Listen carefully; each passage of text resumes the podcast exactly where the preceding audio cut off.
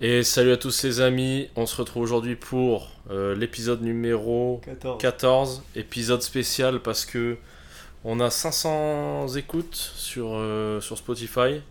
Donc euh, déjà merci à tout le monde euh, bah, du, du soutien, que ce soit en termes euh, d'écoute, que ce soit en termes euh, d'interaction, réponse aux questions. Euh, non, pas réponse aux questions, euh, poser des questions, quoi, tout ça. Donc aujourd'hui, on va faire un épisode un petit peu euh, différent d'habitude. On commencera comme d'habitude par une petite anecdote du jour. Ensuite, on aura euh, la question du dernier podcast euh, qui nous a été euh, posée par Antoine. Est-ce que vous préférez être en sèche ou être en prise de masse? Ensuite, on aura la- on va sauter totalement la rubrique actualité parce qu'il faut voir l'actualité en ce moment comment c'est rincé. Euh, en gros, l'actualité du moment, pour, pour résumer, 1. Il fait chaud. 2. J'ai l'impression que la Fernaille, elle n'existe plus, ça y est. C'est la guerre. 3. Il y a toujours la guerre en Ukraine et en plus ça tourne mal parce que euh, on a vendu de l'arme un peu, tu vois, pour faire un peu de thunes. 4. Il y a un film qui sort sur Napoléon et t'as tous les gens qui crient au racisme par rapport à ça. Donc euh, voilà. Je donnerai pas trop mon avis là-dessus, même si je pense que vous savez déjà quel est mon avis. Ensuite, on... du coup, on va sauter cette rubrique actualité et on va en profiter, vu qu'on a 500 écoutes, pour répondre à pas mal de questions qui ont été à posées. 500 questions. On va répondre au, au moins à 4 ou 5 questions. Et par contre, on va garder un sujet du jour. Sujet du jour qui nous a été euh, inspiré par euh, une question de, Corentin qui me demandait comment euh, réussir à être sa source d'énergie et sa propre source de motivation quand tu es quelqu'un qui puise cela plutôt chez les autres et qui a donc tendance à moins faire les choses ou du moins pas grand chose par seule motivation soi-même quoi en gros.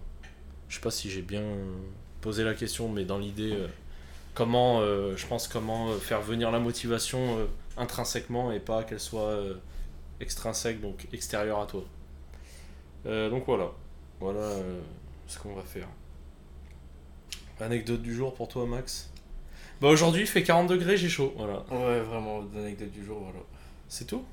Toi t'as pas d'anecdote? Non. Elle est nulle ta vie, c'est L'anecdote du jour, je suis en plein déménagement, genre, on va un peu les couilles. T'as pas dit que tu déménageais en août? Non, je suis en train, genre, anecdote du jour, ça va être, euh, ouais, les gars, je vis dans des cartons, là.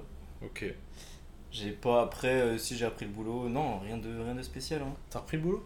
Ouais. Stylé. Ok, euh, moi, anecdote du jour. Euh... Purée, j'en ai pas, j'en ai Ah. pas des masses non plus. hein. Bah, si, moi, mon anecdote du jour à la base, c'était qu'on a fait euh, 500 écoutes. Euh, Anecdote voilà. du jour, il y a la clim à la salle maintenant. Ah ouais? Hmm, Stylé. En bas. Super anecdote Je, du jour. l'ai- je l'ai pas senti, je t'avoue, ce matin. mais- Attends, t'étais à la salle ce matin? Oui, en même temps. Pourquoi on s'est pas croisés Mais je sais pas. C'est très bizarre. J'ai croisé Nathan. T'es sorti à quelle heure? Ouais, t'es rentré à quelle heure? 7h30. Ah ouais, bah non, bah alors là, je sais pas. Bon bah super, on se croise à la salle, mais bon bref. Euh, prochaine question. Euh, du coup, question du dernier podcast. Tu préfères être en sèche ou être en prise de masse Bon, alors moi j'ai jamais fait une vraie prise de masse, mis à part cet hiver où j'ai vraiment mangé Tu manges à l'échec? À l'échec. Euh... Je sais pas, perso, euh... enfin, je suis obligé de choisir un ou l'autre là. Non, euh, tu peux donner les avantages, inconvénients. euh, Ok. Bah alors les avantages de la prise de masse, ou en tout cas euh, vraiment manger beaucoup, c'est que tu as plus de force. Euh, du coup tu peux, y aller plus fort à l'entraînement, je dirais, sans vraiment ressentir euh, les effets de la fatigue, etc.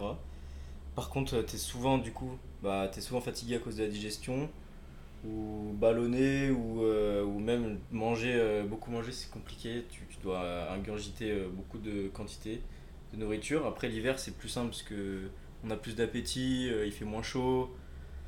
Donc c'est plus simple mais par contre euh, ouais c'est clair que euh, tu manges, t'as pas faim quoi. Au niveau de la satiété c'est pas c'est pas ouf. Et la sèche euh, bah c'est bien parce que euh, esthétiquement c'est plus c'est plus sympa. Après au niveau des perfs c'est plus compliqué de les garder parce que tu vas tu vas être en déficit calorique donc tu vas devoir euh, pour avoir le même effort, à peu près, tu vas devoir fournir deux fois plus d'efforts. En tout cas, c'est ce que moi je ressens, tu vois. Mhm. Euh, tu peux avoir des pics de fatigue, euh, plus ou moins en vrai. Souvent, je suis limite plus en forme quand je suis en sèche. Si c'est bien géré, euh, et si je fais pas genre du low carb vénère et que t'es t'es tout le temps arraché. Euh, mais en vrai, euh, je préfère être sur du maintien classique. Ouais. ça, c'est, pour moi, c'est ce qui T'es plus fatigué, toi t'es fatigué en sèche? N- Non, je suis En plus fatigué, en prise de masse. Ah, c'est genre plus par rapport à la digestion, je pense. Ouais, ouais, parce que en sèche, euh, je pense avec le cortisol, je suis un peu plus activé, je suis un Ouais, peu je plus vois. euh, vénère, tu vois. Ouais. Ah, parce qu'en gros, ce qui va se passer, c'est que euh, quand tu es en prise de masse, vu que tu vas manger beaucoup, ton corps est vachement sujet aux variations de, ça. sucre dans le sang et tout, en fait. C'est ça, et puis en sèche, euh, le moindre, euh, la moindre chose que tu vas manger, au final, ça va te rebooster. Et si c'est bien géré, tu vas pas taper des, des gros pics d'insuline et du coup euh, des, des hypoglycémies réactionnelles. Mm. Et puis souvent, pour pallier aussi au- à la fatigue, je prends plus de café ou en tout cas de caféine Ouais. l'été ou en période de sèche que l'hiver. Ok. Alors là, Max, il a fait, euh, il, il vous a pris très rapidement pour des docteurs en physio, mais euh, en gros, euh, pour faire très simple, quand vous allez manger un truc sucré, vous allez monter votre taux de sucre dans le sang et Oui. votre corps va sécréter De l'insuline. pour essayer de rétablir ce niveau-là à un équilibre qu'il essaie d'avoir tout le temps, ce qu'on appelle l'homéostasie. Et, euh, et du coup, en fait, euh, bah, des fois, vu qu'il réagit, mais qu'il y a une espèce de latence un peu, euh, ou du moins une inertie, genre il y a un, un petite période pendant laquelle, euh, si vous avez un gros pic d'insuline, euh, genre après vous êtes en hypoglycémie parce qu'il a voulu trop virer de sucre Ah de- ouais, du c'est sang. ça, c'est ça. Et du coup, voilà, j'ai essayé d'expliquer simple. Ouais, en gros, par exemple, quand vous mangez un gros plat de pâtes à midi, bah, à 14h, vous allez avoir un pic d'insuline. Enfin, vraiment une chute, en fait, euh, suite au pic. Et ça va, ça va vous flinguer, c'est ça le, le, le coup de barre, en fait, euh, d'après-midi. Mhm. C'est à cause de ça. C'est ça, c'est ça. Et d'ailleurs, euh, je vais bientôt faire un podcast sur la nutrition un petit peu, où je pense que je parlerai un petit peu de ça. Vas-y. Et ça sera celui que je vais faire tout seul cette semaine. Ouais, Parce que dans le... D'ailleurs, euh, si, si vous, pouvez, vous pouvez voir, des fois il y a des sondages, ceux qui écoutent sur Spotify, vous pouvez répondre aux sondages, ça va super vite, et ça me permet de- d'améliorer le podcast, donc euh, n'hésitez pas si vous avez le temps. Euh, moi, est-ce que je préfère être en sèche ou en prise de masse Ouais. Euh, Alors. Dexascan. Euh, Il y a un truc qui est bien quand t'es en sèche, c'est que ça booste un peu l'ego. Genre en mode. euh, bah, t'es sec, t'es assez stylé, euh, t'es pas essoufflé quand tu montes les escaliers, euh, tu te sens un peu plus libre dans tes mouvements. Et euh, malgré tout, le fait d'avoir à moins manger, de pas avoir cette histoire de digestion et tout ça, t'as un bien-être un peu, un peu au-delà euh, de quand tu quand es en prise de masse. Après, faut bien gérer sa sèche aussi. C'est-à-dire que si ta sèche elle est euh, très dure, à- très difficile à tenir, c'est un calvaire. Moi là en ce moment j'ai trouvé un système qui me permet euh, de pas avoir trop l'impression d'être en sèche. Donc du coup ça tourne bien. Mais genre j'ai eu des périodes où être en sèche c'était un Mhm. calvaire. Ah, j'ai l'impression que cette année, tu gères bien. hein. Je gère vraiment très bien. Franchement, tu gères grave bien. Et la prise de masse, euh, j'aime beaucoup parce que je suis totalement passionné de bouffe, donc ça veut dire que je peux vraiment bouffer tout le temps. Quoi. Après, voilà, euh, faut savoir que la prise de masse, t'es- si tu manges vraiment beaucoup comme je l'ai fait, donc c'est-à-dire monter aux alentours de 5000 calories, bah forcément, tu es tout le temps en train de manger. Euh, c'est, Ça prend du temps. ça prend du temps de cuisiner, de manger. La digestion, elle est pesante. Tu as tendance à fatiguer pas mal à digérer, tu vois. Euh, tu te sens euh, souvent, comme disait Max, ballonné, trucs comme ça. Des fois, c'est pas évident d'aller s'entraîner après. Enfin, Puis voilà, je- je trouve aussi ce qui est un peu relou avec la prise de masse, c'est que c'est compliqué de faire une prise de masse euh, clean, enfin très clean, tu Ouais, vois, avec ouais, des ouais. aliments de vraiment bonne qualité. Du coup, on va se pencher plus facilement vers des trucs où... la junk food un peu. tout. Mais je pense que c'est important d'en conserver un minimum pour, euh, pour tenir sur la durée. Ouais, bah oui, forcément. Après, euh, Mais je- du je- coup, quand tu consommes des junk food, tu vas te dire euh, putain, je mange de la merde. Enfin, t'as conscience Oui, que tu manges de la merde, quoi. En fait, il faut, il faut avoir. Moi, je pense, pour bien gérer une sèche ou une prise de masse, il faut euh, définir à l'avance et, et programmer en gros le fait que tu vas manger de la merde. Tu t'autorises à manger un petit pourcentage de merde pour dire bon bah voilà, j'ai le droit de manger cette merde-là, je sais que c'est de la merde, j'en ai conscience, mais je l'accepte et je l'utilise afin de tenir longtemps dans le temps et que j'ai des résultats. Et moi, depuis que j'ai cette approche-là, c'est beaucoup plus simple. Et en plus de ça, euh, euh, bah, des fois, euh, manger de la merde, si c'est pas en trop grande quantité, il y a- c'est pas très grave Oui. par rapport aux bénéfices que tu as à tenir dans le temps. Après, une grosse prise de masse comme moi j'ai fait par exemple, où genre je suis monté à 100 kg, à la fin euh, c'était osé quoi. Genre à la fin ça mangeait des deux pizzas par jour quoi. Genre euh, c'est pas, c'est pas pour. Enfin, je pense que c'est pas conseillé pour tout le monde. hein. Vous, voyez, vous, vous les voyez les meufs qui font du body positivisme. hein. Elles les font les deux pizzas par jour, mais bon, elles redescendent jamais en sèche après. Donc euh, c'est un truc où derrière faut, faut, faut assumer que bah va y avoir un peu plus de travail. Là, moi, je sais pas, ça fait combien de temps je suis en sèche, mais ça doit faire 3-4 mois maintenant. Les premiers temps, euh, tu perds beaucoup de poids, mais il y a des moments où ça stagne et faut, faut le supporter, quoi, c'est pas évident. Donc après, est-ce que je préfère être en sèche en prise de masse? Bah, prise de masse, j'aime bien parce que je suis buff un peu, tu vois, je, je suis gros sa mère et tout, ça fait plaisir. Mais après, là, sèche, euh, bah c'est stylé, tu vois. C'est. T'es taillé et tout, c'est pas mal, tu vois. Puis en plus, euh, moi je l'aime bien parce que dans mon emploi du temps actuel où je fais pas mal de choses, bah vu que je suis en, en intermittent de fasting, bah tu manges pas le matin donc tu te fais pas chier à avoir des trucs à faire le matin. Euh, en vrai, je, je pense que c'est un truc que je pourrais vraiment tenir à très long terme. Voilà. Donc tu préférais la sèche quoi. Ouais, je pense préférer la sèche ou du moins euh, soit une sèche, soit un maintien calorique, euh, Mm. mais avec euh, le intermittent de fasting. Quoi. Donc, Ouais, euh, jeûne l'intermittent. intermittent, hein, intermittent de fasting. J'ai- Le, le fasting c'est cool. C'est. Je pense que c'est euh, un truc euh, auquel on. Parce qu'en fait, il y, a beaucoup, euh, il y a beaucoup de trucs autour de ça, mais en fait, c'est quelque chose de totalement naturel. Quand tu vas dormir, tu manges pas pendant euh, 8 heures. Quoi. Oui. Donc je pense que c'est vers ça qu'il faut tendre. Après, je me trompe peut-être, mais je pense que c'est la bonne chose à faire. Ouais. Je sais pas, ça dépend, je pense. Ça dépend des gens, hein, Ouais, ça c'est dépend de pas mal de choses, mais euh, moi je dirais que pour 80% des gens, c'est ce qu'il faut faire. Euh, question du jour. Alors du coup, on a sélectionné plusieurs questions du jour. On va commencer par euh, la question de Tom. Oh non, on va peut-être pas commencer par la question de Tom en fait, elle est vachement dure. Désolé Tom, on va pas commencer par ta question. On va commencer par la question de... Ah ouais, c'est bien, on va commencer par la question de Lou. Lou, elle a dit Comment est-ce que vous appréhendez de vieillir? Et quelle est votre relation avec les, les vieilles personnes, entre guillemets, tu vois, genre les anciens un peu, tu vois? C'est ça la question Ouais, ouais, c'est ça. Tu sais, elle nous avait dit qu'est-ce qu'on pense des relations euh, jeunes, vieux? Ok. Genre, euh, comment, tu, comment tu vois une relation avec une personne de 80 ans euh. Ok. Euh, alors moi, au contraire de Lou, je- j'ai pas peur de vieillir. Ça me fait pas peur. Limite, je suis curieux, tu vois, de savoir qu'est-ce que je deviendrai plus tard? Euh, pour moi aussi, vieillir, c'est. Enfin, je suis un peu impatient et en même temps. euh, c'est pas de la peur, mais je me dis, ah, le temps passe vite, j'ai pas pu faire tout ce que je voulais, mais aussi je suis impatient parce que euh, je veux les résultats tout de suite. Et je sais que je, vais, je mets des choses en place petit à petit qui sont sur le long terme, mais j'ai envie d'avoir les résultats tout de suite, mais bon, je peux pas les avoir. Euh, donc euh, vieillir, euh, je le- je l'associe à euh, résultats à long terme, parce que c'est ma vision du moment. Après, ça se trouve, dans, dans 10 ans, j'aurai une autre vision. Dans 10 ans, je vais penser à avoir une famille, euh, des trucs comme ça. Et après, euh, relation jeune-vieux, enfin avec les personnes âgées, bah j'en ai pas des tonnes.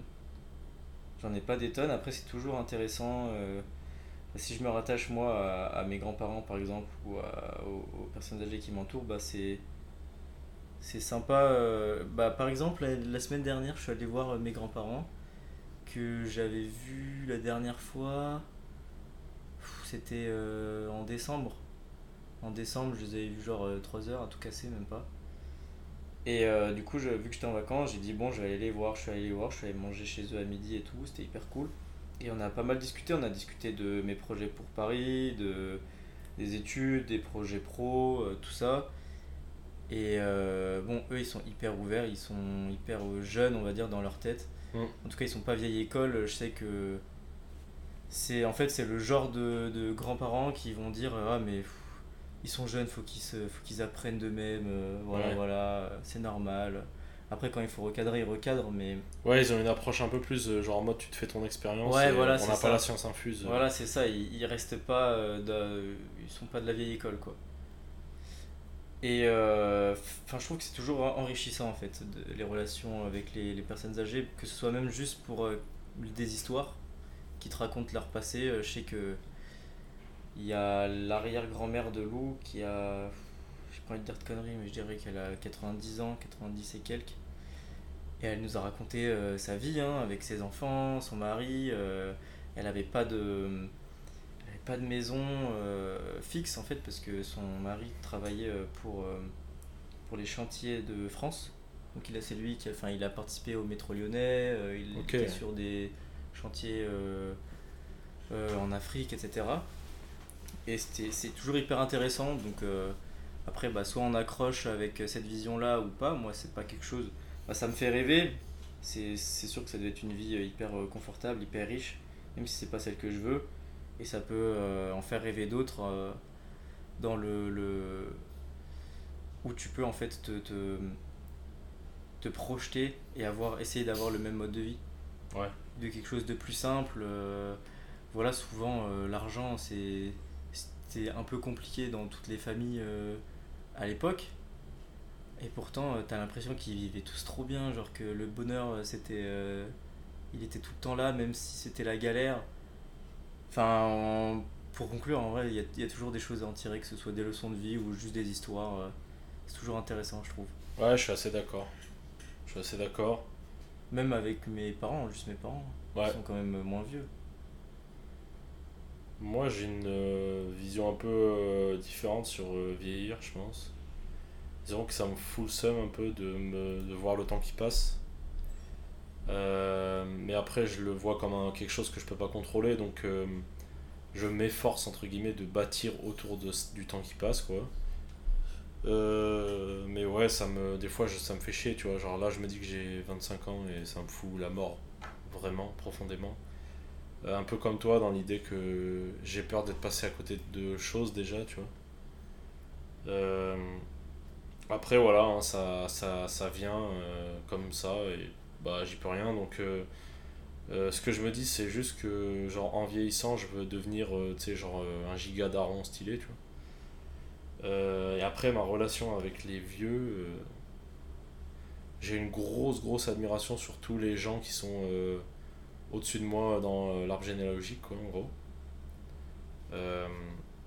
Notamment mon arrière-grand-père et mes grands mes grands-parents en général, tu vois, genre, je pense qu'ils ont eu des vies assez complexes et euh, des fois, euh, des fois c'est un peu glauque, hein, mais des fois j'aime bien aller au cimetière et voir, euh, voir la tombe de bah, ceux qui sont déjà partis, tu vois.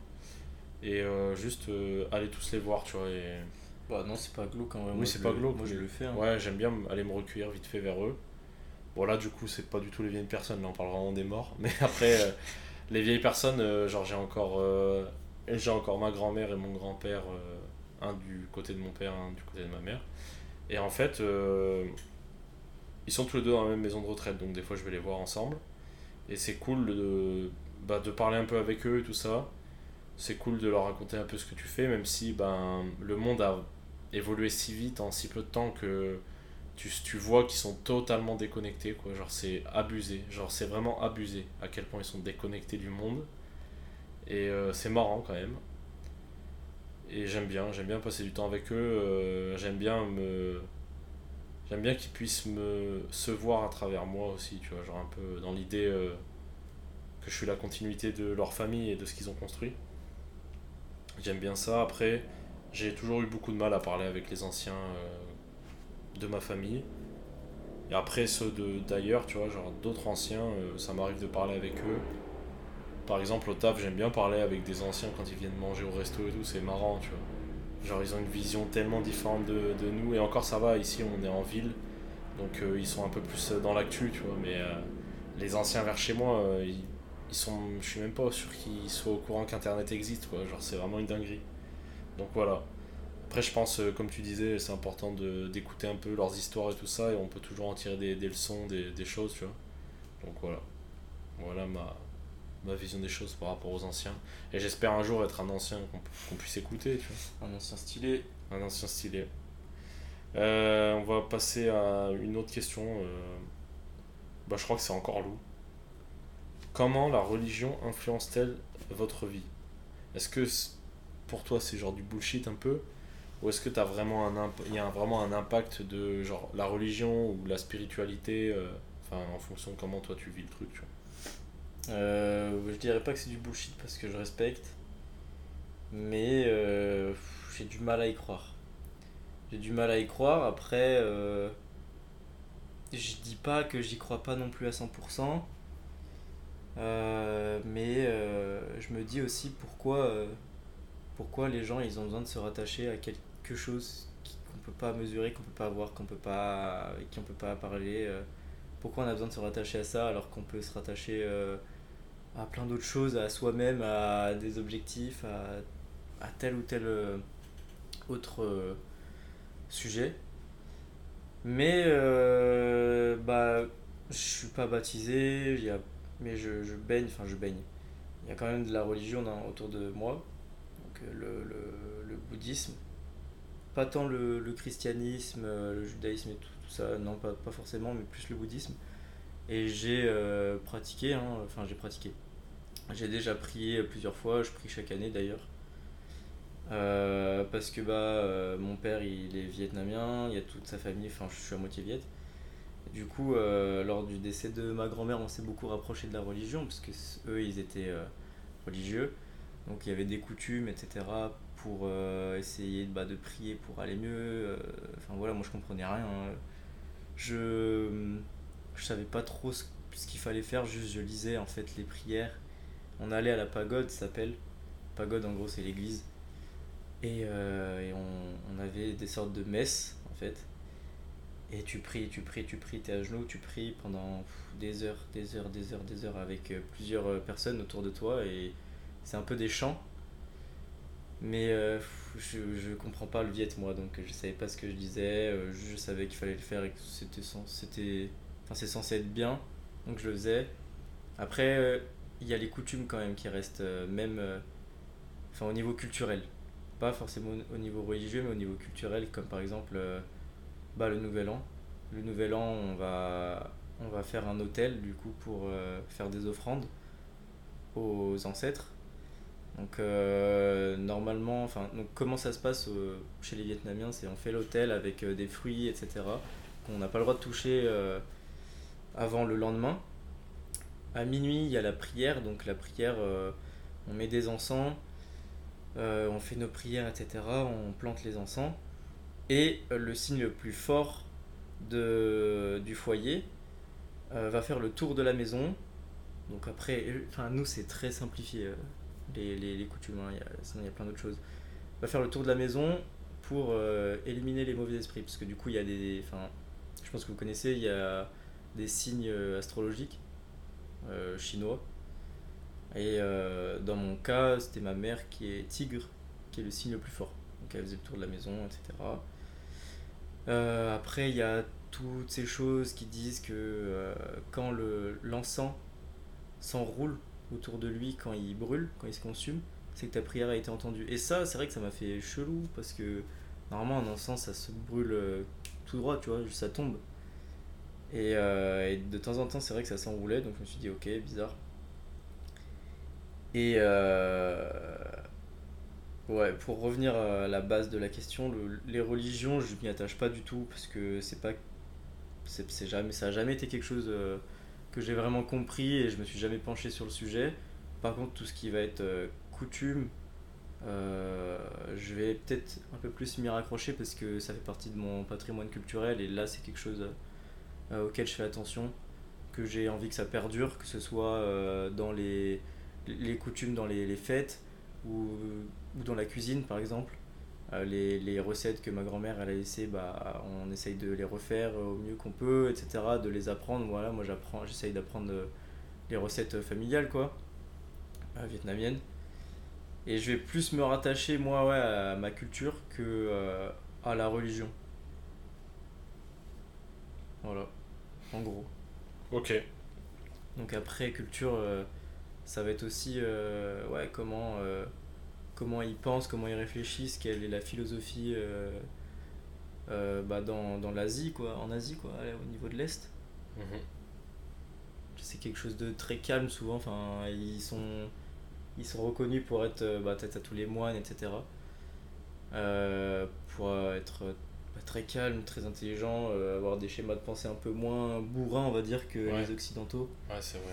Et ça peut, bah, ça m'inspire un peu, donc euh, j'y fais de plus en plus attention. Ok. Moi, j'ai euh, j'ai une, une vision un peu différente de la religion parce que dans, enfin, j'ai été baptisé, tu vois, mais dans ma famille, c'est, c'était pas très répandu, à part peut-être un peu euh, ma grand-mère, je pense, qui, priait un petit peu et tout. Mon père est totalement euh, athée. Ma mère, déjà, elle est un peu plus dans la spiritualité, mais vite fait, quoi. Et, euh, et en fait, moi, j'y ai trouvé un peu du réconfort je sais pas, un espèce d'éveil. dès que j'ai eu, je sais pas, je dirais euh, 16-17 ans, tu vois, je trouvais qu'il y avait des choses à creuser. Et après, euh, je me suis vachement appuyé là-dessus à un moment euh, complexe de ma vie où j'ai essayé de, bah, d'utiliser ça un petit peu pour, euh, pour, pour, pour aller mieux. Et c'est vrai que, en fait, contrairement à ce que toi tu vas penser, moi je trouve qu'il y a un gros intérêt à se rattacher à quelque chose de plus grand que toi. Alors au final, je pense qu'on doit, on doit pas avoir un avis si différent, tu vois, dans le fond. Mais en gros, j'ai beaucoup évolué là-dessus parce que, genre, euh, bon, euh, chez nous c'est plus euh, catholique, tu vois. Mais en fait, je me reconnais pas trop dans les gros mouvements religieux, entre guillemets, et je reconnais plus une espèce de. Comme tu dis, toi, genre, toute la culture un peu qui est autour de ça. euh, bon, voilà, c'est la nôtre, on, on vit en France et tout ça, euh, majorité euh, catholique. Mais après, en termes vraiment de religion pure, j'ai pas vraiment, je m'inscris pas vraiment dans un mouvement et s'il y en a un qui se rapprochait le plus de ce que je pense, je dirais que ça serait plus euh, protestant, tu vois. Genre vraiment euh, en mode euh, pas de pas rien entre toi et Dieu. Genre il n'y a pas de y a pas de, prêtre, il n'y a pas de truc et tout comme ça. Mais malgré tout, je respecte vachement tous ces gens-là qui, qui ont choisi de se diriger vers euh, ces, ces, euh, ces- ces vocations-là euh, d'hommes d'église et tout ça. J'aime bien, je trouve qu'il y a un côté vachement solennel et tout à à tout ça. Mais ouais, moi et comment influence, comment la religion influence ma vie à moi, bah c'est plus, tu sais, c'est plus des trucs genre de gratitude un peu et tout. Genre je vais souvent prier pour bah, remercier la situation dans laquelle je suis, pour me... Genre, euh, je prie souvent pour juste avoir la force d'affronter les trucs. Genre, j'ai pas envie d'avoir un truc facile, tu vois. Mais genre, souvent, je prie et je me dis, voilà, euh, je sais que la, la situation est complexe et tout ça. Je prie pas pour qu'elle soit plus simple, je prie juste pour avoir le courage de réussir à, à surmonter ça, tu vois. Et en fait, en, en basant pas mal de prières et tout ça, euh, enfin, en, en incluant les prières à ma vie quotidienne et en essayant d'attribuer un sens ou plutôt euh, d'attribuer que- quelque chose, de mettre un nom un peu sur une puissance au-dessus de tout, bah là ça m'a beaucoup aidé. Et, euh, et donc euh, moi je, suis vraiment totalement dans le, le, fait que la religion a un gros impact sur ma vie et sur l'humanité en général parce que je trouve que bah tu vois genre les gros textes religieux je pense qu'ont permis de codifier certaines valeurs, certaines règles à respecter. Mais euh, malgré tout, bah, il y a quand même y a quand même eu des humains qui s'en sont emparés pour euh, faire ce qu'ils voulaient, tu vois. Et puis, faut pas, tu vois, genre, on peut pas dire que euh, la religion est bonne à 100%. Il y a des gens qui vont être extrémistes, il y a des gens qui vont faire la guerre pour ça et, et, et en fait déroger totalement aux règles qu'essayait d'instaurer la religion à la base, tu vois. Donc, je pense qu'il y a un fort impact. Moi, ce- comment je le vis, tu vois, genre c'est positif pour moi, Mais je sais que ça peut avoir des aspects négatifs et je sais que bah, c'est pas tout le monde comme moi, tu vois. Donc voilà. Moi, euh, je trouve qu'il y a une grosse influence de la religion sur tout autour de moi. Je suis content de vivre plutôt comme ça, tu vois. Mais tu pratiques euh, tous les jours ou pas du coup? Ben, disons que tous les jours, il y a forcément, euh, va forcément y avoir quelques instants de la journée où euh, je vais prier, ou il y aura un truc, tu vois. Hmm. Mais c'est pas quelque chose de très. euh, Enfin, si, souvent, juste avant de dormir, je prie beaucoup.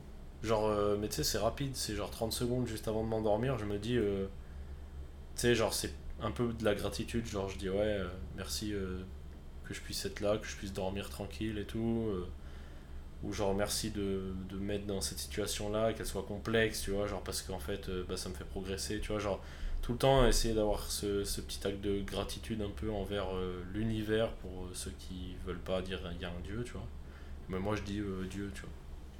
Et souvent, euh, je me base assez souvent sur des prières euh, plutôt issues de, du christianisme. Donc voilà. On passe à la question suivante. Allez, Ok. Euh, alors, là, ça va être une question un petit peu tendancieuse. On va essayer d'y répondre malgré tout. Euh, je crois que c'est Lou qui avait dit ça, encore une fois. encore une fois. Manger vegan, Oh putain.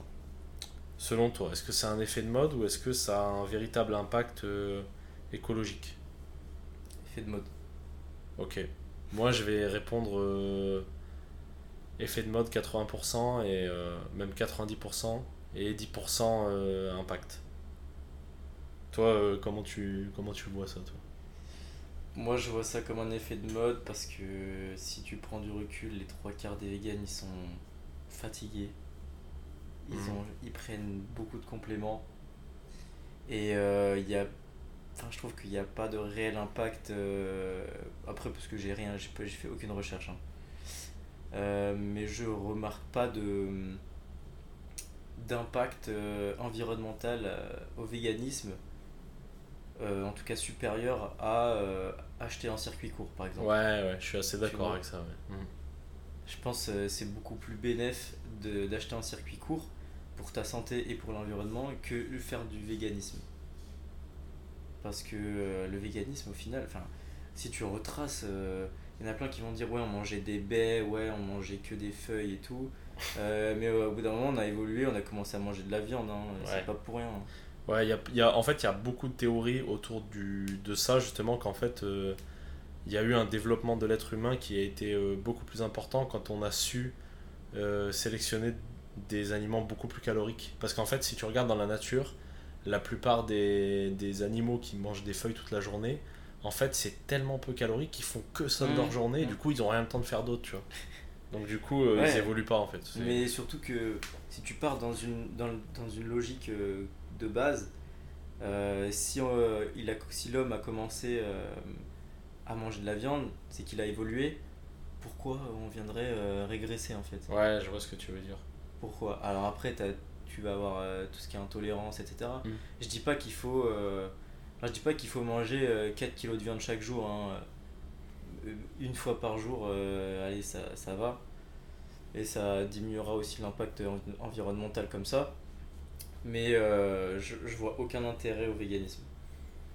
Ouais, je... moi j'aurais tendance à, à- En fait, je, je vais avoir tendance à beaucoup axer autour de l'effet de mode parce qu'en fait, si tu regardes, euh, ça a tellement été une espèce de propagande dans partout où tu vas, tu vois, genre euh, dans euh, les magazines, dans... Tu sais, il y avait eu un gros reportage qui était sorti sur Netflix là, euh, où genre ils essayaient de, de Ouais. dramatiser à chaque fois le fait de manger de la viande Ouais, et tout. Euh, y Bah, avait... ça, ça, pardon, je t'ai coupé. hein. Vas-y, vas-y, vas-y. Mais euh, au boulot, il y avait un vegan. Mm. Et, euh, et ça. Enfin, moi, je vais rattacher en gros euh, tous les gros mouvements, genre véganisme, LGBTQ, plus nanana. Je vais les rattacher ensemble. Parce que j'ai l'impression que c'est les, les mêmes archétypes de personnes. Ouais, souvent. Et en gros, j'avais quelqu'un, j'avais j'avais un vegan au boulot qui bah, mangeait vegan. Et nous, quand on mangeait de la viande ou quand on avait de la viande, il à critiquer, etc. Ouais. Alors que nous, à aucun moment, on lui a dit tu fais chier avec ton véganisme. Enfin, nous, on va accepter, ou en tout cas, on va rien dire, on va, on va, on va pas les faire chier. Eux, par contre, ils sont obligés de l'ouvrir. obligé, obligé, obligé de l'ouvrir. Ouais, les abattoirs, la maltraitance animale, etc. Ouais, mec, mais ça se trouve, en fait, j'ai acheté en circuit court, en fait, donc la viande, je sais d'où elle vient. Je connais le. Je connais l'éleveur, je connais le boucher. Donc euh, ferme-la Ouais, juste. ouais. Ouais, c'est vrai qu'il y a, y a beaucoup ce, ce truc-là de... En soi, je suis assez libre euh, sur les choix des gens. C'est-à-dire que Bah oui. si ton délire, c'est de dire que t'es ni homme ni femme et que t'es un tank, tu vois, bah c'est cool, tu vois. Mais va pas commencer à demander à tout le monde de, de, de s'équiper de chenilles, tu vois. C'est chiant, Mmh, tu vois. Genre, mmh. c'est chiant, les mecs, ils veulent tous qu'on soit euh, non-binaire et tout. Et c'est bon, déjà, faites votre truc à vous, de votre côté. Venez pas nous embêter, nous, on s'en fout, tu vois, genre, tranquille.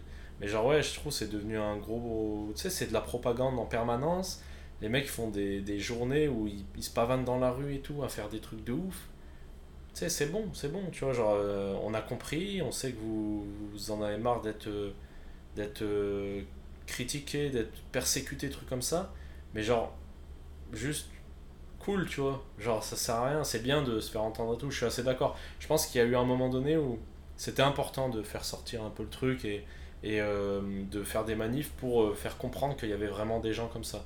Mais genre là, j'ai plus l'impression qu'on est sur un effet de mode maintenant, sur tous ces trucs-là, que ce soit le, véganisme ou les LGBT, trucs comme ça, et c'est c'est chiant, tu vois. C'est relou parce que, en fait, euh, en soi, on en a rien à foutre que vous prenez des. Que vous- Enfin, ouais, je, je, je, je parti, je Mais suis parti. que je crois Genre, que- on s'en fout de ce que vous faites sexuellement. Ça sert à rien de le crier sur tous les toits, vous faites ce que vous voulez en fait, genre c'est tout. Mais, Mais euh, je, je ouais. crois qu'il y a eu. euh, bah, il, y a, il y a des années de ça, hein, mais euh, il n'y a pas eu une histoire aussi pareille bah, avec le, le- les végétariens et pas les véganes.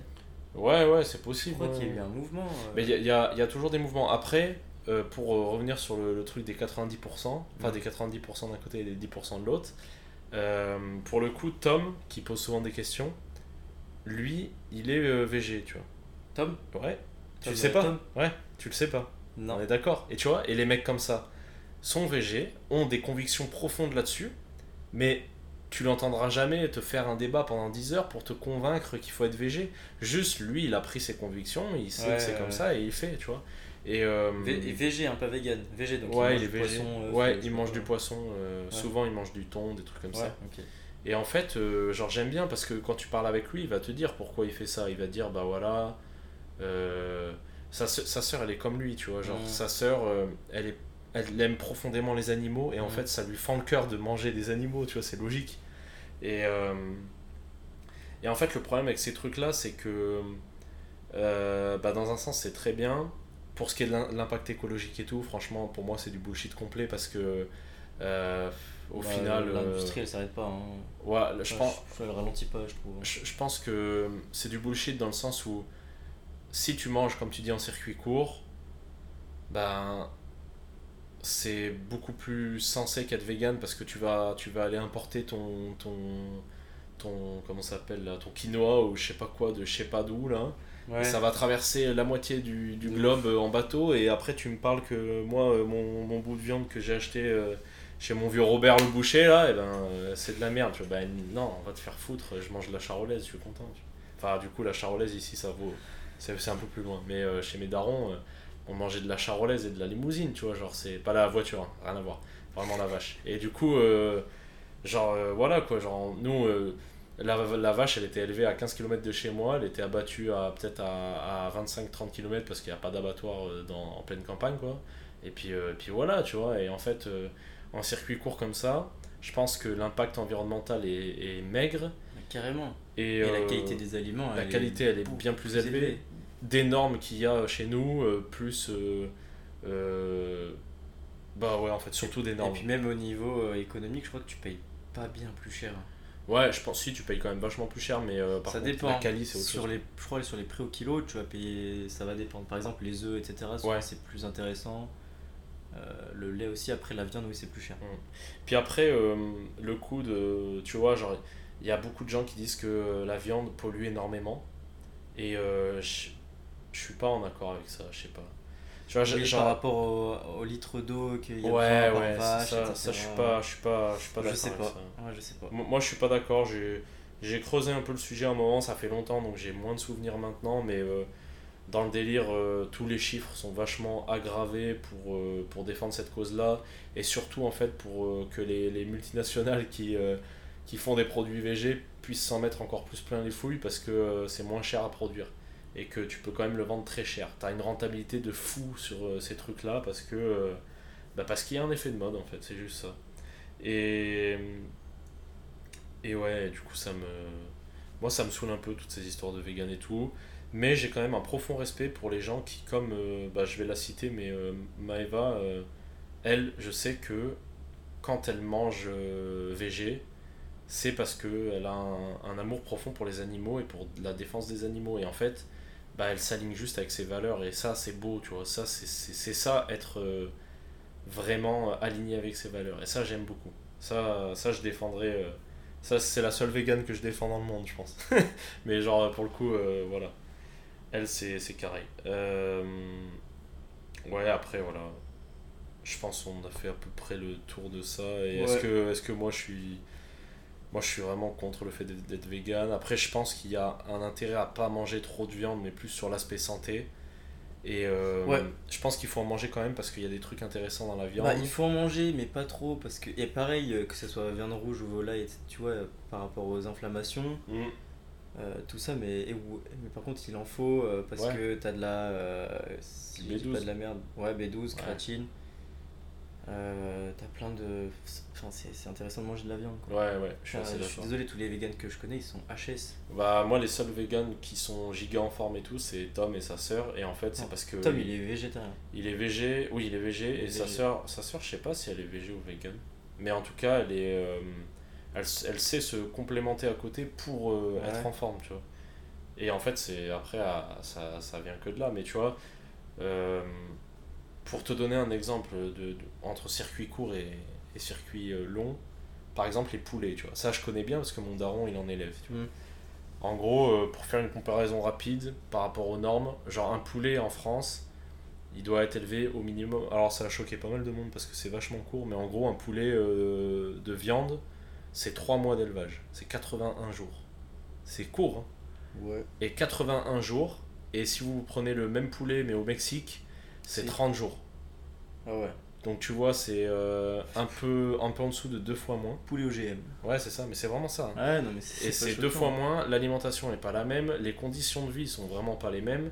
Donc ouais, si vous avez, le, si vous avez les thunes, déjà euh, pour vous avant tout, parce qu'en fait, le circuit court c'est une chose, mais c'est votre santé surtout qui est mise en Mm. jeu. Mm. Et en fait, c'est important de- d'aller essayer. Moi, ça, je, je, dois- je l'ai dû le répéter dans 8 podcasts différents, mais premier conseil que mon daron il m'a donné dans ma vie, c'est il y a deux endroits où il faut pas économiser d'argent, c'est euh, là où tu dors et euh, ce que tu manges. Et en vrai, euh, genre dès que j'ai eu un peu plus de salaire et tout, j'ai toujours essayé de mettre de la thune dans de la bouffe stylée, tu vois, genre dans, dans des œufs bio, dans, des, dans du poulet bio, quand je peux pas en récupérer chez mes parents par exemple.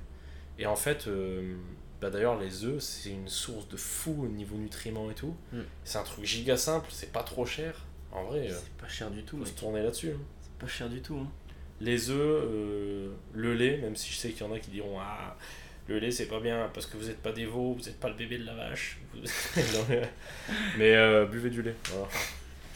Bon, voilà, on va, on va clôturer ça parce qu'on va partir en couille là, je sens. Euh, quel est le meilleur conseil qu'on vous ait donné Ça fait Ouais. faire. Et ben le meilleur conseil qu'on m'ait donné, c'est euh, n'économise pas d'argent euh, sur ton là où tu dors et excuse-moi non c'est pas ça. Euh, faut réfléchir là. hein. Il faut trop Je suis réfléchir. en train de réfléchir euh, à- au meilleur conseil qu'on m'ait donné. Euh, euh, Qu'est-ce qu'on a pu.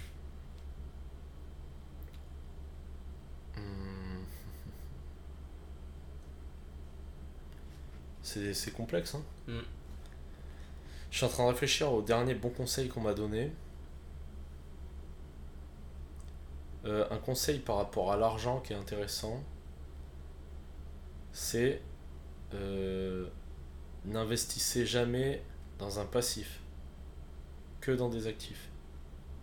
En gros, euh, la morale est simple, c'est juste que essaie de jamais mettre de l'argent dans un truc qui te rapporte rien en retour en gros. Genre tu peux par exemple acheter euh, ou dépenser beaucoup d'argent dans. Ça, ça- en fait, ça rejoint le conseil de mon daron. C'est tu peux dépenser beaucoup d'argent euh, euh, dans de la bouffe ou dans un loyer pour dormir, mais ça sert à rien d'aller dépenser. je sais pas. moi, je considère qu'acheter une voiture, c'est de la connerie. Là, vous allez me dire, putain, mais t'es un gros connard, t'as 5 voitures. Et oui, mais parce qu'en fait, c'est des actifs, parce que je les loue. Et voilà. Donc, investissez dans des actifs et pas dans des passifs. Ça, c'est un conseil qui est bien. Est-ce que t'as des conseils bien qu'on t'a donné Euh, ouais, le dernier bon conseil, enfin, un bon conseil qu'on m'a donné récemment, c'est avec une prep mentale et elle m'a dit en fait euh, de lâcher, enfin pas lâcher prise, mais euh, se laisser aller en fait des fois. Ok, ouais, ouais. Tu vois, tu peux. euh, je suis un peu dans une dynamique où j'aime bien avoir le contrôle des choses tout le temps ou avoir un minimum de contrôle, même dans les choses où c'est la première fois que, que je vais les faire. Me dire, euh, ah ok, là je suis peut-être stressé, j'ai jamais fait, mais je vais faire comme ci, comme ça, comme ça. Et euh, elle m'avait dit, non, mais des fois faut juste. pas foncer tête baissée justement, mais dire, ok, bah on va voir comment ça va se passer et ça va venir tout seul. Au Mhm. final, ça s'est trop bien passé. Euh, et, euh, et du coup, je lui avais fait le retour que oui, oui, euh, c'était, ça s'était bien passé, qu'au final, euh, j'avais préparé des choses au cas où, comme j'ai l'habitude de faire, mais je m'en suis même pas servi. Et euh, ouais, c'est un des bons conseils qui m'a pas mal aidé ces derniers temps. euh, après Lâcher le- prise, du coup? Pas lâcher prise, mais euh, laisser aller.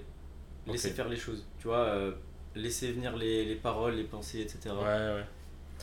Moi, s'il y avait un truc, un conseil, un des meilleurs conseils que j'ai. Enfin, c'est pas vraiment un conseil, c'est plus une citation.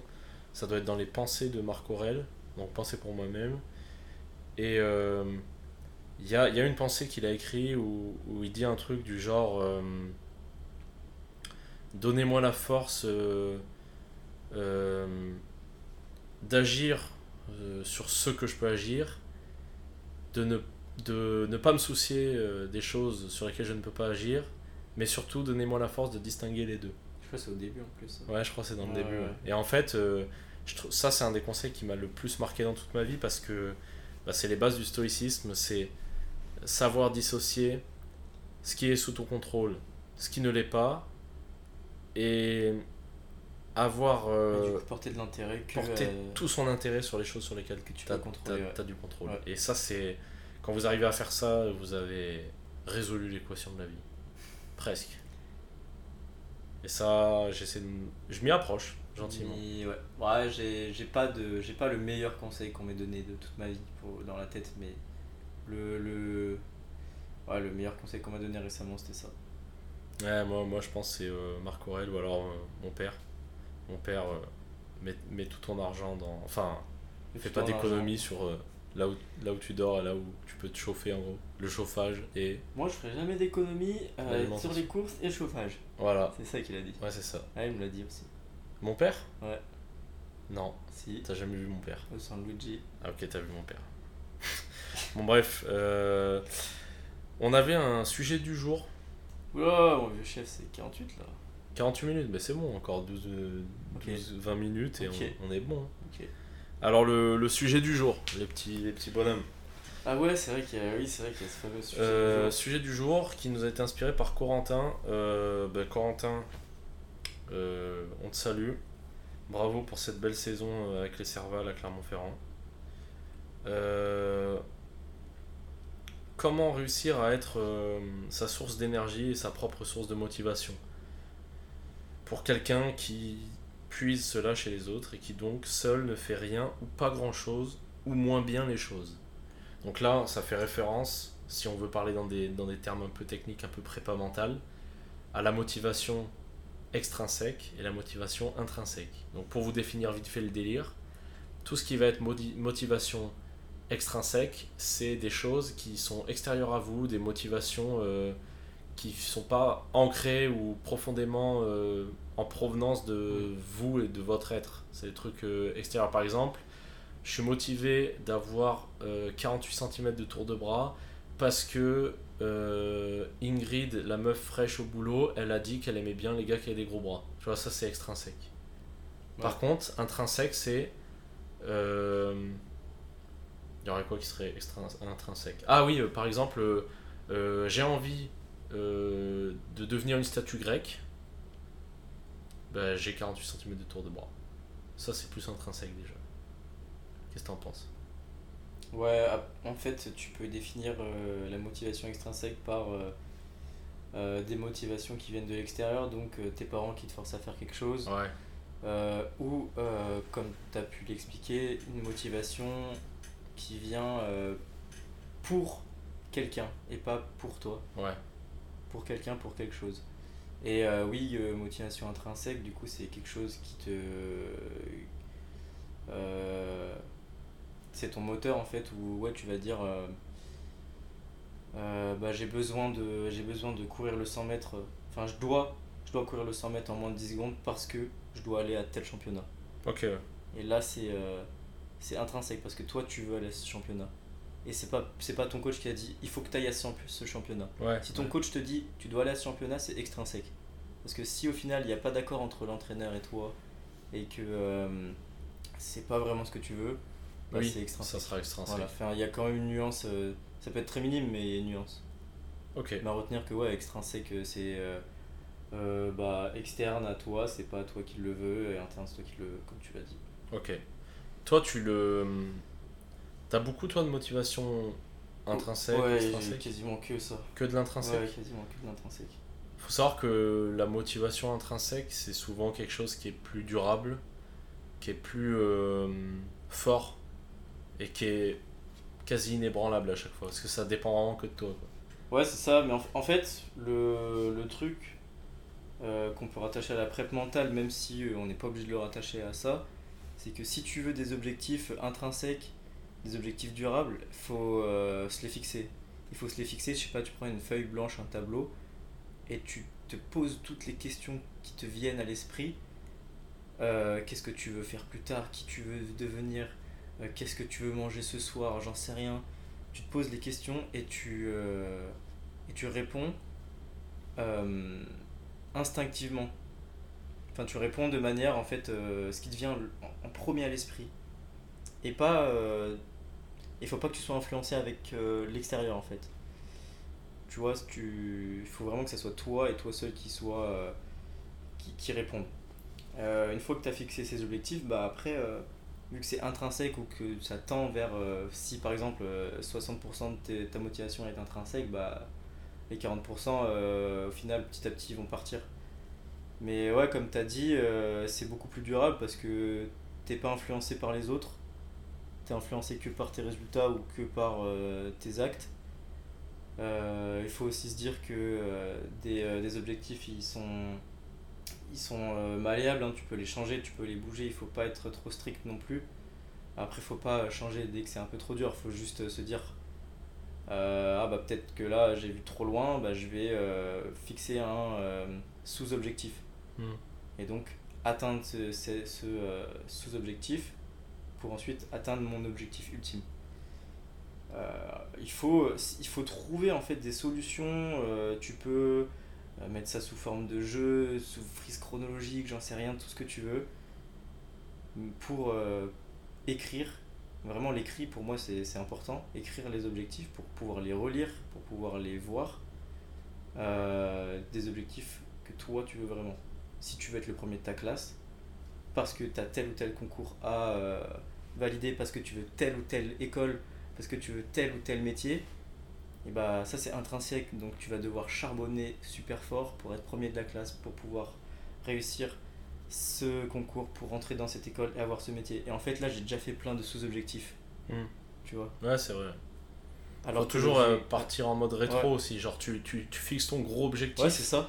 Et ensuite, tu dis, bon, j'ai mon gros Comment je vais objectif. euh, quels seraient les. Si c'est un escalier et que mon gros objectif il est en haut, c'est quoi les marches pour y aller, Ouais, tu vois. c'est ça. Et je me posais une question. euh, toi, tu comment t'as fait pour euh, intérioriser un peu les. Enfin, intérioriser, pour avoir des objectifs intrinsèques plutôt qu'extrinsèques? Parce que c'est là un peu la, ouais, la- vraie Bah, question. je pense que au final j'étais un peu comme toi, enfin comme Corentin, Ouais. Euh, avoir beaucoup de motivation extrinsèque, mais très jeune. Enfin, au, collège, tu vois, où tu es très très influencé par ton entourage, euh, par euh, l'image que les gens ont de toi, tu vas faire attention à ça. Tu veux impressionner, donc c'est sûr que mes, choix à ce moment-là, ils n'étaient pas forcément très intrinsèques. Au final, en grandissant, en fait, très tôt, j'ai commencé à me tourner vers le sport. Donc euh, 16, 15, 16 ans. Ouais, je dirais entre 14 et 16 ans. Euh, et en fait, à ce moment-là, c'est si tu veux te mettre à fond dans le sport, donc à fond à mon niveau de, de mec de 15 ans, hein, bah t'es un peu euh, à l'écart, tu vois, t'es un Mhm. peu euh, un outsider. Ouais, donc au final, les, la motivation intrinsèque, elle est venue toute seule. Ok, ouais. Parce que j'étais un peu tout seul dans mon délire de mec qui fait que du sport et qui, et qui sort moins que les autres. Ouais, Et euh, après, ça s'est entretenu avec tout- tous les choix que j'ai fait euh, euh, entre mes choix d'études, mes choix de, de personnes qui m'entourent, mes choix de lecture, de qu'est-ce que j'écoute comme podcast, comme vidéo, qui est-ce que je vais vraiment écouter. Enfin, je veux dire par là, qui est-ce que, enfin, qu'est-ce que je vais retenir de telle ou telle personne? Est-ce que c'est vraiment euh, important pour moi que je retienne ça ou pas? Ou les critiques par exemple. Euh, mais ouais, en fait, ça s'est fait euh, via un déclic, je pense. Via un déclic, mais il y avait aussi un contexte où moi je faisais du taekwondo et j'étais compétiteur. Euh, et à ce moment-là, j'avais vraiment envie de taper, de taper le plus haut que je pouvais. Au final, je me suis blessé. Mais euh, ça m'a pas empêché de, de continuer dans, dans cette lancée-là, quoi. Ok. Et en fait, euh, j'étais motivé aussi par euh, mes deux trois partenaires euh, d'entraînement parce qu'ils avaient à peu près aussi les mêmes objectifs. D'accord. Mais c'était pas extrinsèque, je me disais pas ah ils, ils veulent faire ça, moi aussi je veux faire Ouais, ça. ouais. C'est moi je veux faire ça, lui aussi, lui aussi. Et ben on, on charbonne, je m'en souviens, on avait des groupes Messenger ou Snap, on envoyait quand on faisait nos pompes et tout, euh, nos tractions, on s'entraînait ensemble, on allait trois fois par semaine au taekwondo, on était dans les groupes euh, euh, compétiteurs, donc c'était pas non plus super facile. Après voilà, j'avais pas un niveau de dingue euh, non plus. Mais je faisais partie de la section euh, compétiteur de, du club et je m'entraînais, enfin j'avais pas forcément le choix de tourner avec tout le monde, que ce soit les adultes ou les plus gradés ou les moins gradés. En vrai, s'il fallait que je me fasse casser la gueule, je me faisais casser la gueule. Ouais. Et euh, ouais, en fait, c'est ça, c'est. Le plus important, c'est de se retrouver tout seul, de faire un scan de ta vie actuelle, de qui t'entoure, qu'est-ce qui te pousse vraiment vers le haut, et après, les objectifs, ils viendront euh, tout seul, même si le, le bilan de départ, en mettant ton objectif euh, ultime, bah, c'est important. En fait, le, pour conclure, faut, faut faire un, un reset de, de ta Ouais. life, tu vois. Ouais, je vois. Ça, c'est c'est très euh, dur dit comme ça, un reset Ouais. de ta vie. hein, mais Ouais, mais c'est c'est un peu pour, ça, pour l'imager, tu vois, tu appuies sur un bouton, tu reset, tu revois ton entourage, tu revois tes objectifs, qu'est-ce que tu manges, qu'est-ce que tu fais comme sport, euh, qu'est-ce que, enfin, comment tu t'entraînes plutôt, et, euh, et comment est-ce que tu peux optimiser tout ça. Moi, c'est bizarre parce que je l'ai pas vécu un peu comme toi, tu vois. C'est-à-dire que j'ai tendance à me dire que sur ma jeunesse, j'ai été beaucoup influencé par mes parents qui faisaient énormément d'efforts pour que je puisse pratiquer mon sport comme euh, je voulais. Mhm. Et euh, surtout, pas avoir de frein par rapport à ça. Mais euh, en gros, j'étais avant, je faisais du vélo, tu sais. Et euh, mes parents ont toujours fait les efforts pour m'amener aux compétitions les week-ends, pour m'amener aux entraînements la semaine. Et en fait, c'était dans le quotidien. C'est genre. euh, genre, la vie, elle n'existait pas autrement que comme ça, tu vois. Donc, je pense qu'il y a eu un moment où j'ai eu une baisse de motivation. Mais bah, vu que c'était tout le temps comme ça depuis tout petit, genre, c'était normal, donc je le faisais quand même, tu vois.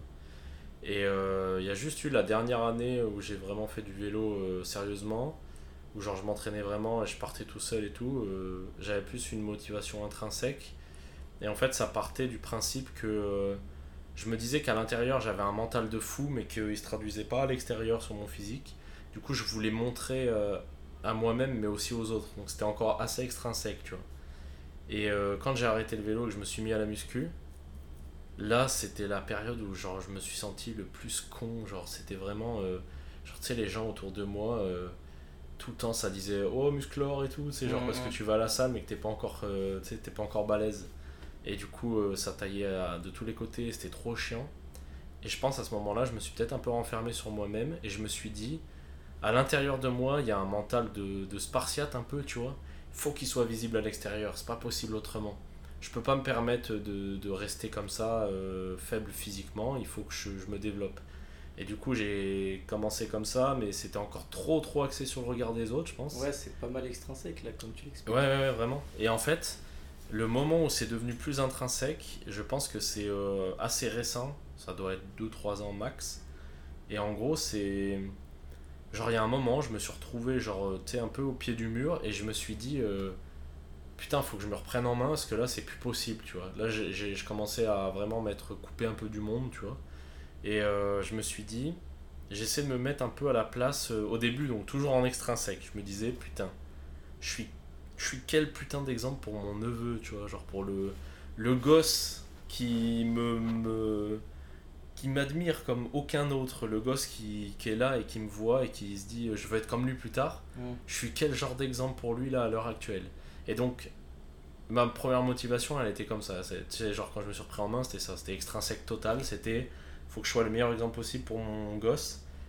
Et après j'ai changé de vision mais genre là, ça s'est fait vraiment au fur et à mesure du temps. Dans le mindset, je me suis dit, en fait, faut que je me vois plutôt comme le daron. Et je me suis dit, je suis mon propre daron. Est-ce que mon propre daron me laisserait faire ça Et après, je me suis dit non, jusqu'au moment où j'ai intériorisé le fait d'être un daron. Et en fait, maintenant, je me considère comme un daron et c'est vraiment euh, intrinsèque à moi-même où je me dis, euh, je suis cette personne-là, je dois l'être pleinement. Donc euh, dans mon comportement, dans ma Mhm. réflexion, dans mon physique, dans tout. Donc maintenant, tu sais, ça vient un peu de moi pour ensuite se répandre sur les autres. Mais je suis même pas sûr à totalement d'être totalement sur de la motivation intrinsèque. Alors soit je suis vraiment une giga, une giga, euh, un giga de chat et genre en fait j'ai des motivations extrinsèques mais je suis trop euh, à fond là-dedans donc ça tient. Soit euh, ça vient vraiment de l'intérieur et du coup c'est pour ça que je les tiens à long terme, tu vois. Mais Après, je pense que. Je sais pas si on peut. être complètement dans l'un ou l'autre. Ouais, mais surtout que. Enfin, je sais pas si on peut inclure les, motivations, enfin, les inspirations en motivation extrinsèque. Ah ouais, ouais, ouais, je vois vois ce que tu veux dire. que tu peux être inspiré, du coup, ça va Mm. induire de la motivation, Ouais, mais ça vient quand même de l'extérieur. ça vient de l'extérieur, mais ouais, est-ce que. euh, Tu vois, on avait parlé choisir ses inspirations, choisir ses influences hmm, avec euh, Tom, Mm. justement. Et ça peut euh, induire de la motivation, et après, si tu consommes euh, du contenu régulièrement de personnes influentes ou qui t'inspirent, bah ça va, ça va entretenir cette motivation. Ouais, que tu vrai. vas, euh, que tu vas toi, euh, tu vas, tu vas le, l'incorporer dans tes routines euh, journalières. Tu vas vraiment l'intérioriser quoi. D'ailleurs, j'ai un sujet. comment on dit Philosophique Ouais. là-dessus. Et je pense qu'on clôturera là-dessus. Ouais. Tu sais, les meufs, quand tu leur parles, elles te disent toujours un truc c'est non, mais moi, je me maquille et je m'habille bien en soirée pour moi et pour mon image. C'est les mêmes meufs hein, qui sont pas maquillées quand elles sortent pas. On, on les met bien ensemble. Il y en a où elles ont vraiment ça. Et leur discours, c'est de dire qu'elles se font belles pour elles. Mais en fait, te faire belle pour toi, tu te regardes dans le miroir, on est d'accord, tu vois. Donc est-ce que c'est vraiment une motivation qui est intrinsèque ou est-ce que le miroir n'est que le regard des autres mais personnifié, tu vois Tu vois ce que je veux dire ou pas? Ouais, parce que au final, si tu veux, si tu veux te faire euh, belle pour toi, euh, tu le fais tous les jours quoi. Ouais, ouais, voilà, ouais. Bah, il y a ça, mais il y a des meufs qui le. Il y a des meufs qui sont vraiment comme ça, qui se maquillent tous les jours, même si elles restent à la maison, tu vois. Parce Bah que ouais. parce qu'elles ont vraiment ce truc-là en elles. Mais est-ce que, au final, le même faire ça, c'est intrinsèque ou extrinsèque? Tu vois, je me pose souvent la question. tu vois, c'est comme moi, je me dis, j'essaie de me comporter bien tout- tous les jours. Mais est-ce que j'ai vraiment envie de me comporter bien ou est-ce que j'ai envie d'avoir une bonne image par rapport aux autres ou c'est par Mm. rapport à moi Et tu vois, genre, c'est pour ça que j'ai du mal à définir si mes Ouais, motivations sont intrinsèques ou extrinsèques. C'est Ouais, dur, hein C'est dur. Donc voilà, euh, vous avez 4 heures. Et euh, non, on va, on va finir sur le contenu de la semaine. Si, enfin, le contenu de la semaine. Le contenu de ton contenu là. T'as un contenu ou pas? Ouais, Sérieux? Ouais. Putain, je suis fou.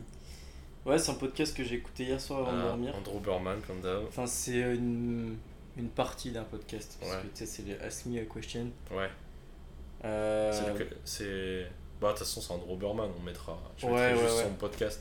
Ouais, c'est. euh, donc, il parlait. euh, Enfin, la partie, là, il y avait à peu près. il y avait 25 minutes, 20 minutes. Il parlait de la caféine. Donc, euh, de. euh,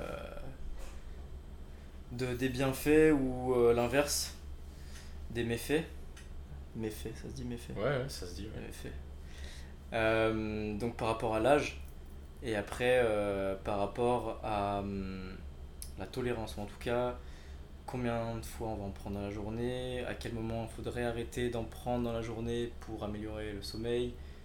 Euh, il a parlé justement de, des, des enfants, donc à partir de quel âge, enfin à quel âge il faudrait pas interdire, mais en tout cas diminuer au maximum euh, les prises de caféine, donc euh, via les sodas, les bonbons, tout ça, tout ça. Mm. Euh, après, il a parlé des risques et il a dit qu'il n'y avait pas forcément de risques euh, à cause de la caféine. en tout cas, de, tu sais, de, on parle souvent de, d'anxiété Ouais, à cause de la caféine ou de, de. Comment on appelle ça? De crise cardiaque, des trucs comme ça. Ouais. Parce que ça, va, ça peut augmenter ton rythme cardiaque. oui. Mais il n'y a pas plus de risques que ça. Enfin, il a parlé de la, de la caféine et du café, quoi, que c'est la plus grosse drogue. euh, drogue. Plus grosse drogue euh, La drogue. du, du monde. Et, et voilà. Après, le, le podcast en lui-même parle de- d'autres choses. hein. Il parle de euh, decision fatigue and social isolation. Social isolation. Mm. Mais euh, j'ai pas écouté le reste. T'as un bon accent toi aussi. hein. Euh, very good accent, yes. Very good accent. Uh, yes, we Yes. are in France, we speak in uh, Puck, if English. you, uh, if you hear the, the podcast I love you, In order to. in order to. uh, Bon, bref. Pas mal ça. Et ouais, du coup. euh, Et toi Moi, mon contenu de la semaine. euh, c'est Andrew Berman aussi. Bah, en vrai, j'écoute beaucoup Andrew Berman en ce moment. Après, c'est euh, 3 heures les podcasts aussi, c'est long. Quoi. Ouais, c'est long, mais moi j'aime bien, ça me fait bosser mon anglais aussi. Oui, mais tu l'écoutes pas 3 heures dans la journée, quoi. Enfin, pas en one shot. Ou alors, c'est que t'as- t'es vraiment un chômeur. Je suis, je suis pas chômeur, mais j'écoute à peu près une heure le matin. J'écoute en Oui, 1,2. voilà. Ah 1,2. En 1,2 maintenant l'anglais. C'est pas mal. Non, moi je prends le temps de, de comprendre. Et après, euh... ouais, ouais, je sais pas. Je sais pas si en autre T'as pas un livre semaine. Un livre, t'as des livres là que justement. euh, Non, je vais, je vais pas parler des livres que j'ai là, j'en parlerai dans un podcast spécial. Mais euh, c'est un livre en 100 jours. Non, j'aurais tendance à dire que mon contenu de la semaine c'est. euh, Ah là, ça va faire, euh, ça va faire jaser ça aussi. C'est Barbel Union. Non, mon contenu de la semaine c'est euh, c'est le podcast de Papacito. Et je sais qu'il y a plein de gens qui n'aiment pas, mais c'est pas grave. Moi j'aime bien. Pas pour tout, hein, je suis pas d'accord avec tout ce qu'il dit. hein. Mais euh, là, il a fait récemment un podcast sur, euh, sur le Seigneur des Anneaux. Et en vrai, si vous aimez bien un peu sa façon de parler, où il exagère un peu tout et que, et que vous aimez bien le Seigneur des Anneaux, bah allez écouter ça. Je mettrai en lien. Et, euh, et de manière générale, j'aime beaucoup son podcast, même si c'est pas un gars avec qui je partage toutes les opinions. Je pense que c'est important d'avoir de la diversité dans les opinions. Je pense que c'est important de ne pas euh, se censurer en permanence. Et euh, d'ailleurs, sa chaîne YouTube vient d'être censurée. Voilà. Ah ouais? Ouais. À cause d'une affaire à la con. Bref. On n'en parlera pas ici. Mais en tout cas, euh, ouais, je, je, ça sera mon contenu de la semaine, euh, enfin mon contenu de cet épisode. Voilà. Bon, et bien écoutez, euh, j'ai une petite annonce à faire supplémentaire. Je vais me marier. Non, c'est pas ça. Je vais avoir un gosse. Ah bah non, j'ai déjà Nathan à la maison. Non, c'est. Je vais tourner. Je vais ajouter un troisième podcast par semaine. Là, j'en fais actuellement deux par semaine. Euh, souvent un avec Max, un sans Max parce qu'il est là un sur deux. Mais là maintenant, il va être là euh, jusqu'à août normalement. Donc du coup, on va Ouais. toujours en faire deux par semaine ensemble. Euh, Peut-être on aura d'autres invités, je sais pas, on verra. Et Tu vas faire quoi? Tu vas le mettre genre du coup début de semaine? Ah bah non je- ce qui va se passer, c'est qu'il y aura un qui va sortir le lundi matin, Celui du dimanche celui du dimanche, un qui sortira Le mardi le jeudi, Celui du celui du mercredi. Peut-être que celui qui est là aujourd'hui, je le ferai sortir mercredi. Et t'en mets un dimanche Et j'en mets un le Ou samedi. samedi Ok ouais Et le samedi, ça, ça, ça sera celui que je fais en solo. Ok ouais Et euh, bon, il n'y a pas encore eu beaucoup de votes, mais euh, le premier va certainement s'orienter sur de la sur de la hum, nutrition. Donc euh, voilà. Je vais je vous laisserai, je mettrai un petit sondage là sur, sur, sur ce podcast. C'était complexe c'est hein. compliqué hein ça patine là-bas. Et du coup, euh, et du coup voilà, euh, je mettrai un petit sondage pour voir euh, comment vous. Enfin, recueillir un peu des informations de ce que vous aimez bien et tout ça. Donc voilà, donc on vous fait un gros bisou. On vous remercie encore une fois pour euh, 500 écoutes. Et, euh, et là, cette semaine, il y a un public de, je sais pas, 80 personnes différentes. Bon, c'est assez Ouais, incroyable. 86. Donc euh, bah, merci à tous du soutien, encore une fois. Merci d'écouter, merci euh, de poser des questions et tout ça et de faire vivre euh, le podcast. Ça fait vraiment plaisir parce que c'était vraiment un petit projet comme ça pour rigoler et euh, que là c'est en train de prendre un peu d'ampleur donc ça fait plaisir. Voilà, gros bisous à tous et à la prochaine.